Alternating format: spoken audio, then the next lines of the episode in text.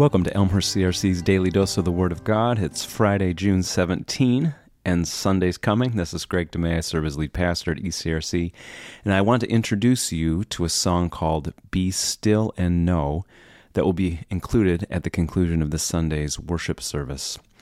This song was written just in the past year by composers Alan Frau and Sam Cox.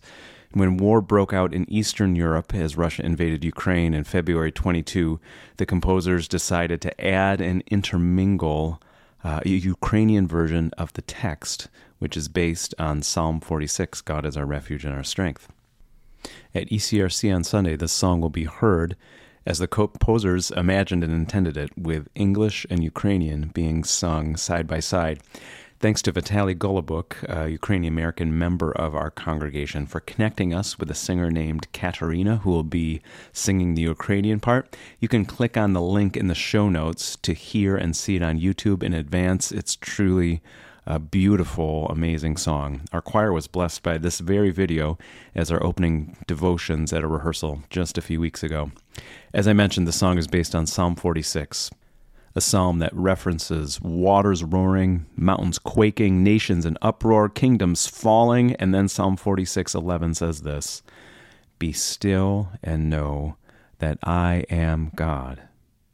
Be still and know that I am God." In the midst of all the trouble and chaos that this world can throw at us, God's word says, "Be still and know that I am God." In opposition to all the lesser sources of comfort or distraction or medication that we turn to, God says, "Be still and know that I am God." Let's pray. I'm going to repeat this phrase in a prayer of subtraction. You'll understand. Lord, we hear you say today, "Be still and know that I am God." Be still and know that I am. Be still and know. Be still. And today, Lord, help us simply to be with you.